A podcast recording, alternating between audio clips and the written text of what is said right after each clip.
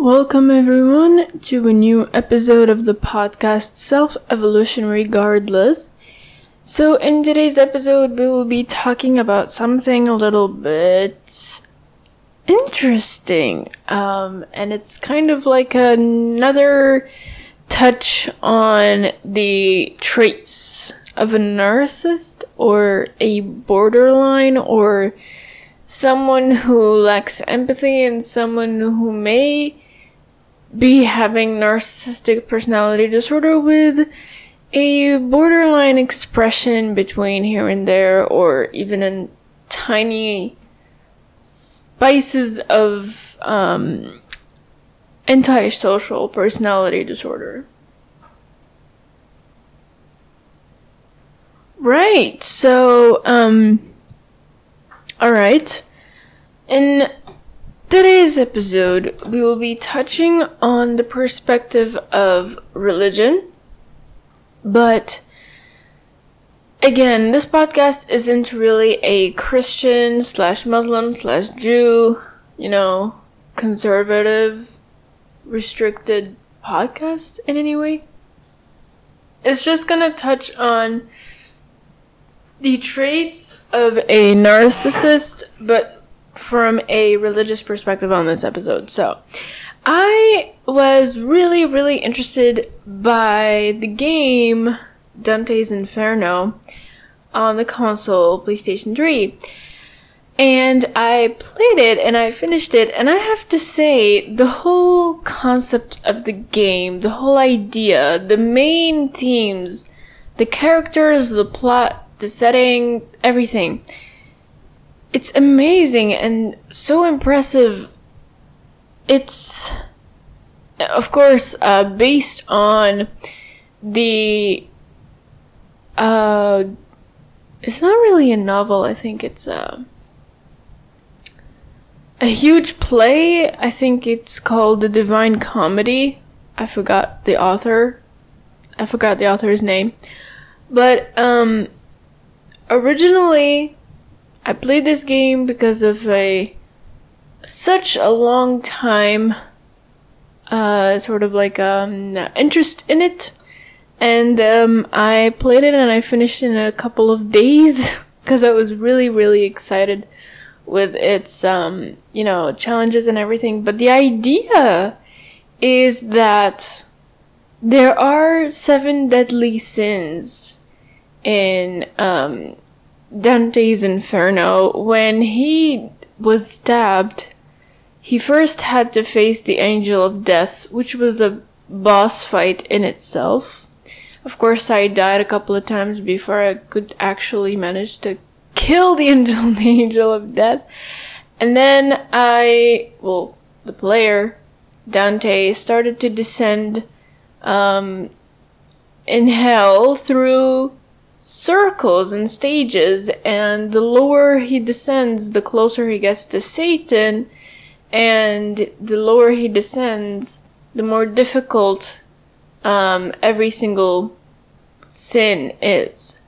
And so basically, I got really, really inspired by the idea of the game, and I figured, you know what, actually, maybe I can um, talk about the sins here in a minute, um, and compare them to the traits of a narcissist, because I am not surprised at all to find that almost every single sin that I'm going to be mentioning here in this episode relates a lot to the narcissists that I have known in my life, that I'm pretty sure you have known in your life as well, but also in general, like the whole context, the whole idea of narcissistic personality disorder, and also the other personality disorders that we talked about in the D S M five Cluster B personality disorders. So basically, you know, this is kind of like um, an umbrella term for most, if not all, of the personality disorders that we talked about before. The delicious cherry on top sins that are gonna decorate the beautiful cake of hell, you know, of the, the misdeeds and the ill intention and ill treatment of these people towards others.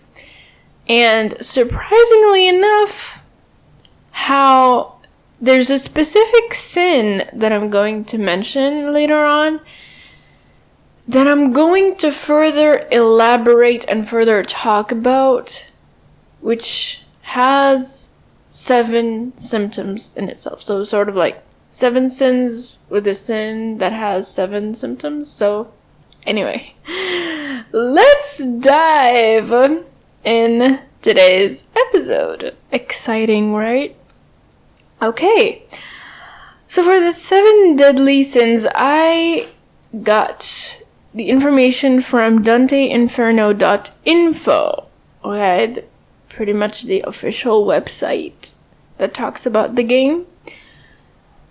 Um, so the deadly, the seven deadly sins are the following: lust.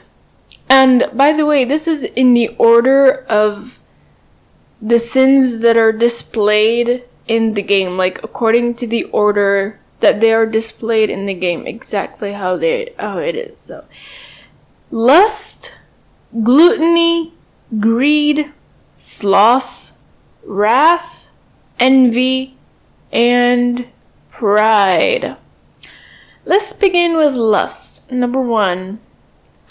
Lust is the physical, superficial affection of love.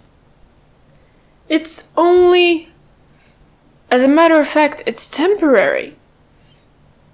And it most, most likely focuses on the temporary short-term pleasures of sex and anything and everything related to sexual desires and fantasies and even actual sex, whether it be oral or penetration or everything in between or just fetishes or whatever.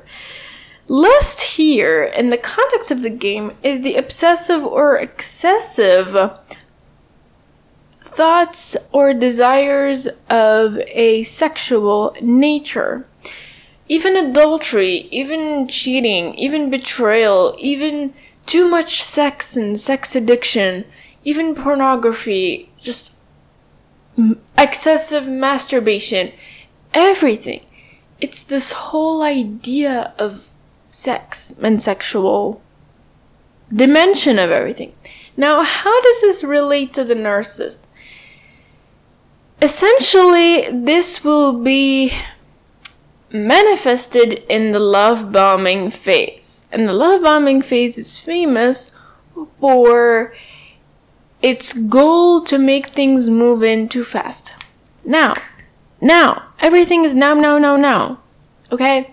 And part of it is the quickness of wanting to have sex at the very early stages.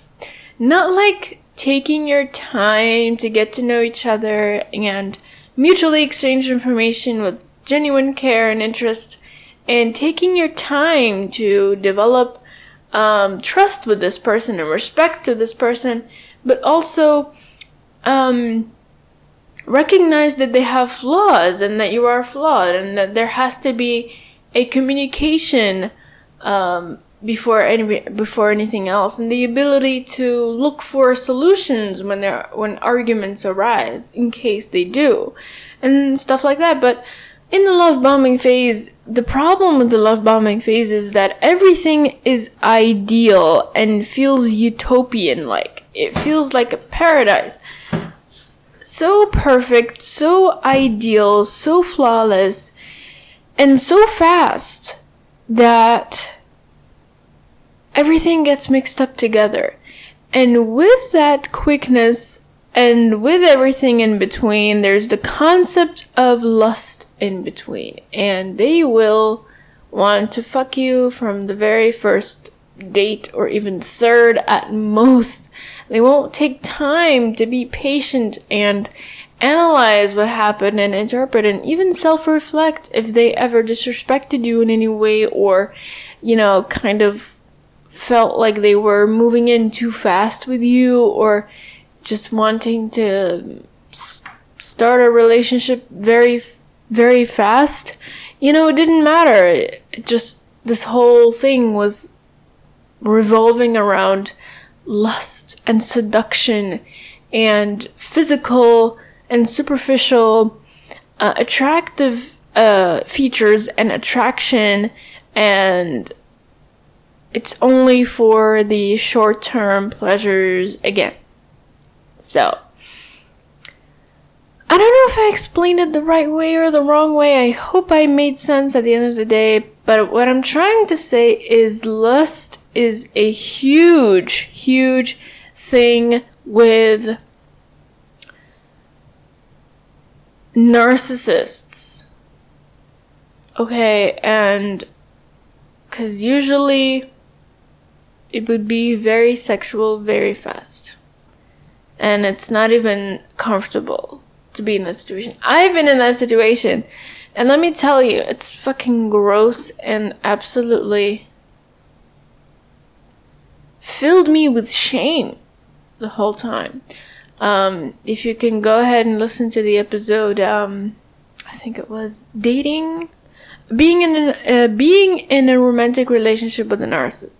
That's where I share a story time with one of my exes who turns out to be a full-on malignant narcissist. So if you're interested, please go ahead and listen to that episode. You'll enjoy.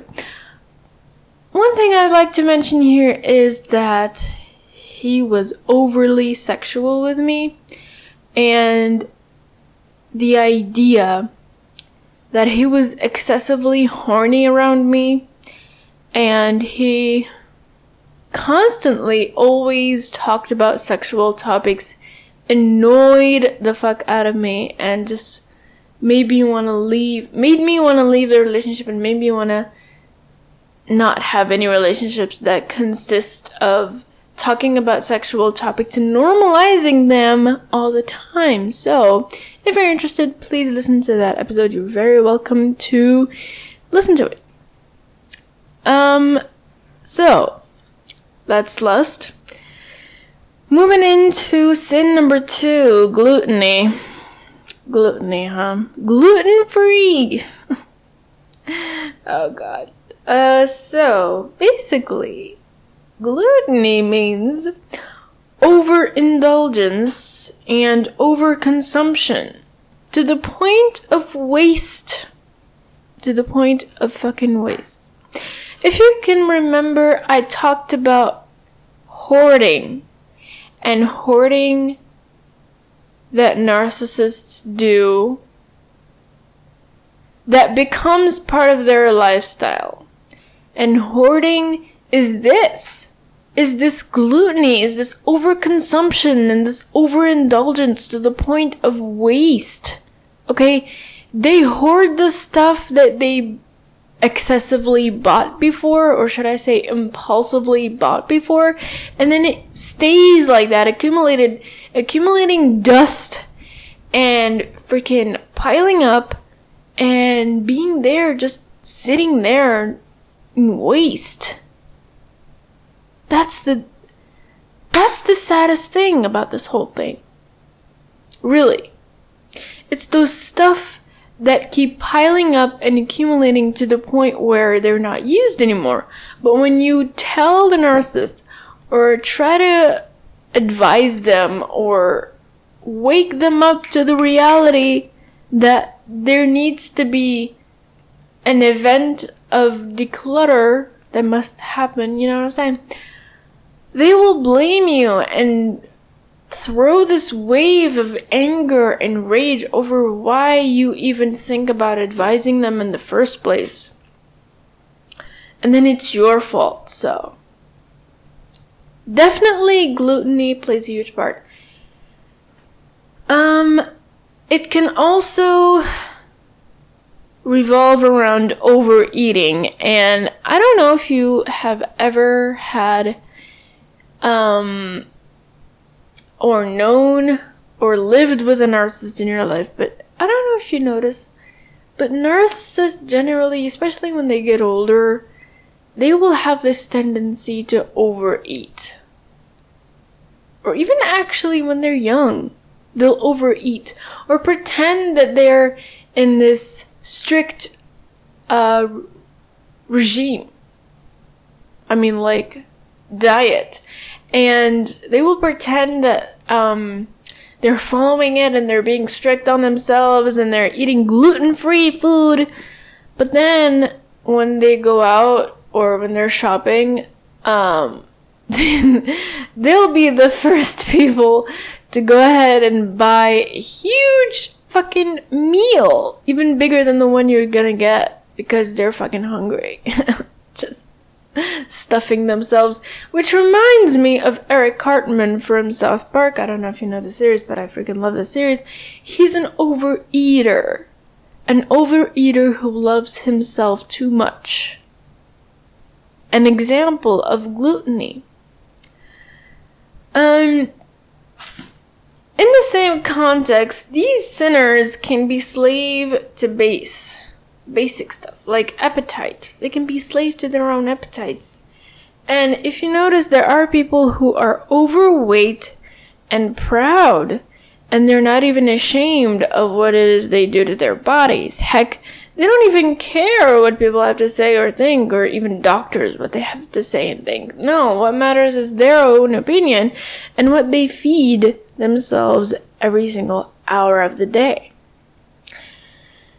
Gluttony distracts the sinner from the spiritual life because it focuses on the material stuff. Stuff that's definitely going to, to, to the toilet by the end of the day. And stuff that's only gonna harm you if you eat too much of it. Or which basically ends up as waste, like we said earlier. If it's not in your body, then it's somewhere around your house. Then you're being a hoarder. And you're good at it. Gluttony. Glutener. Number three, greed.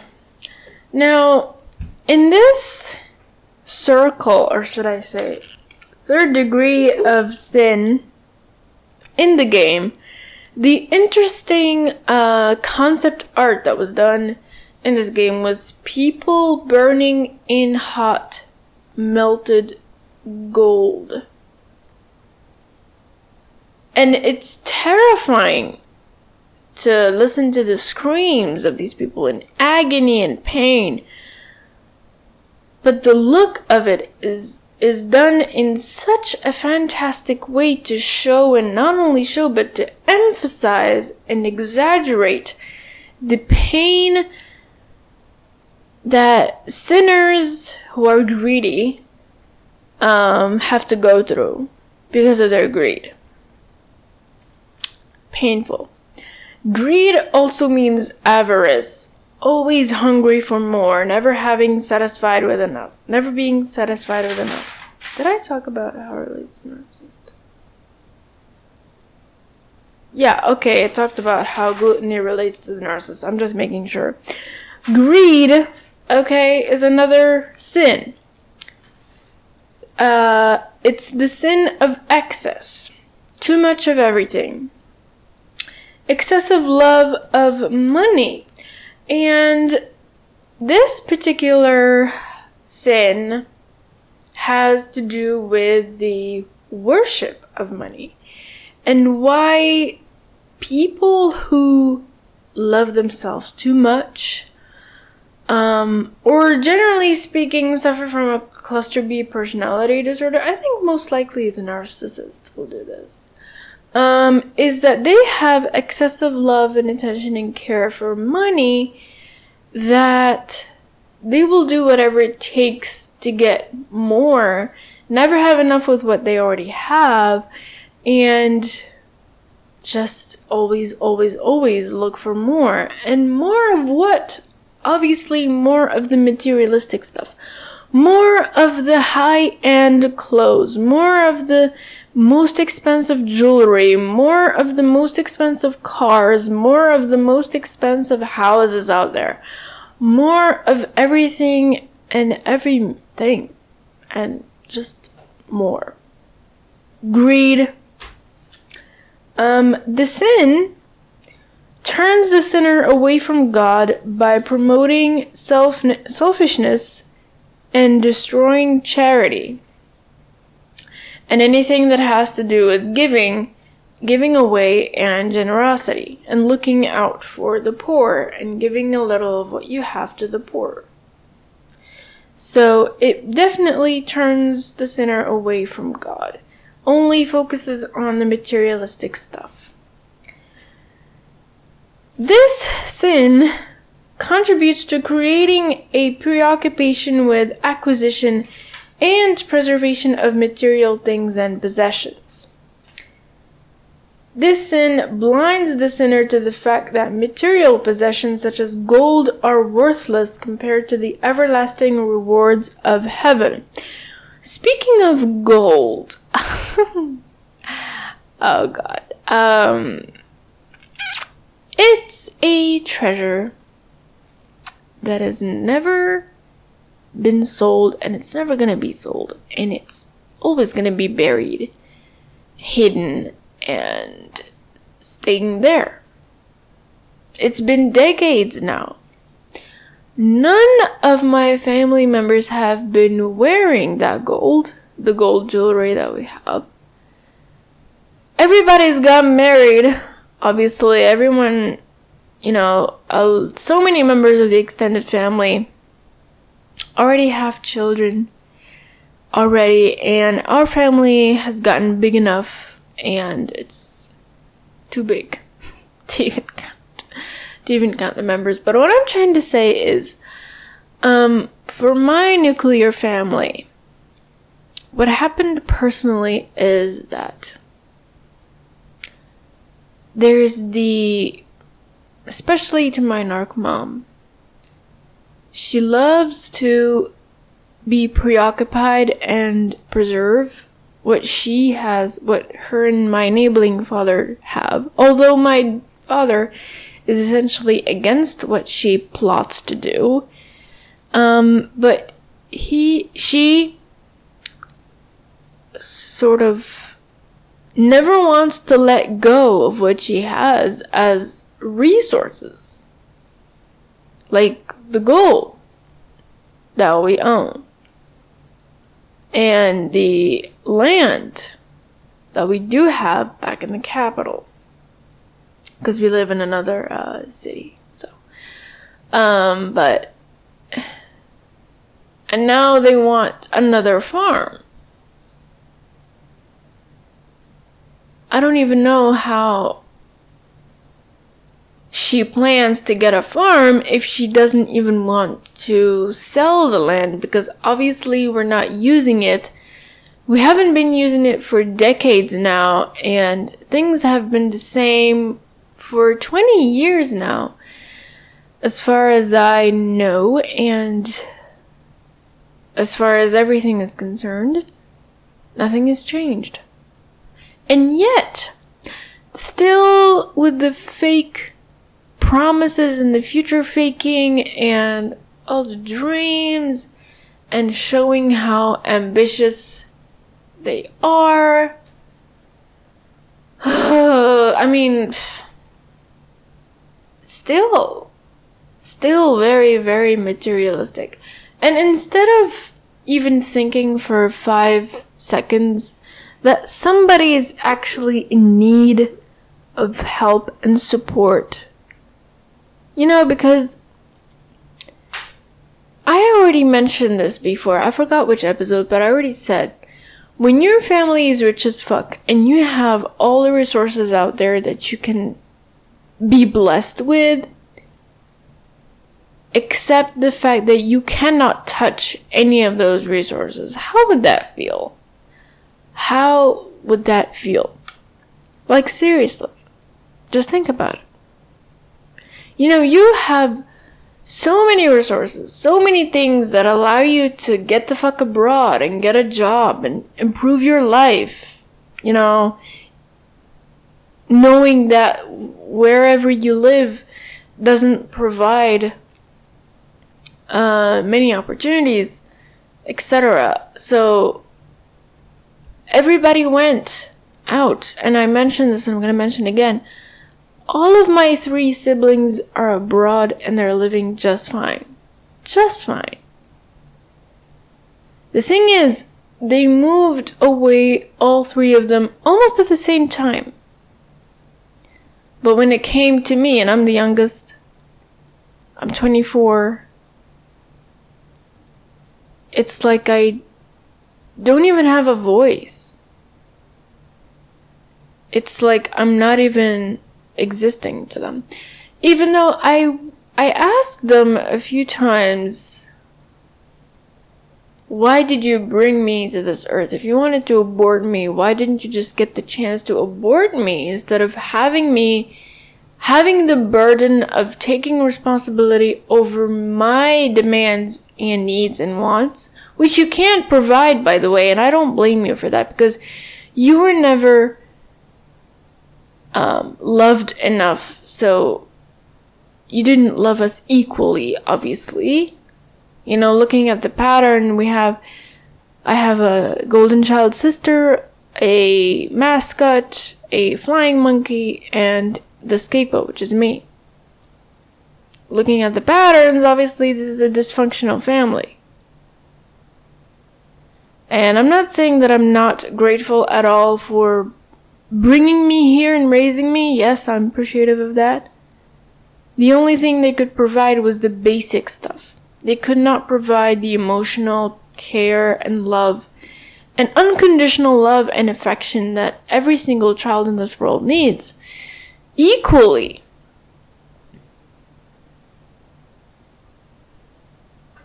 But if I ever speak up, or if I ever say something, or show up as someone who's in need of a helping hand, then it's my fault for speaking up. And I remember this episode that Ollie Matthews published in his channel, Narcissistic Resistance. He he talked about the narcissistic tree has poisonous fruits. And that particular episode resonated so much with me. And, I mean, all, among so many other episodes, I watched so many of his videos, and he is brilliant in his analysis, but that particular episode resonated so much with me. Um, and it shows you that you can't rely on the narcissistic tree of a narcissistic family, because the fruits that it's going to bear are poisonous. Why are you eating from that tree when you know, or assuming, that those fruits are coming from a narcissistic tree? So obviously they're going to be poisonous. But it looks like you're too addicted to that tree that you don't even care that those fruits are poisonous. You just want to eat because you're starving. And that's the point. You know, that's the point. Because when you reach out and ask for help from narcissists or a family with narcissistic dynamics, you're dead. Like, you, you, if you're not literally dead, at least you're symbolically dead. You're verbally dead.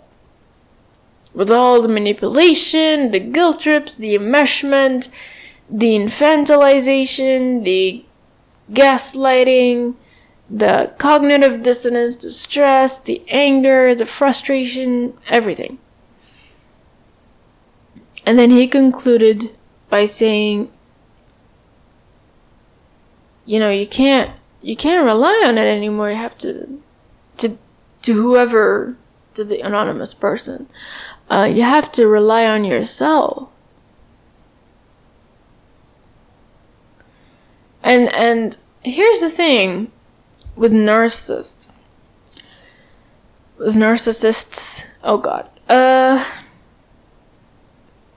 You can't demand much from a narcissist because they're a narcissist. They're self-loving. Too much self-loving people. Self-indulging people. They're greedy as fudge. And they are extremely, um, how do we say, stingy. Yeah, extremely stingy with money and anything and everything that has to do with materialistic uh, possessions. They will not hesitate to ask for more because they want the best out of everything, clearly. Like when Eric Cartman wanted a bathroom for himself in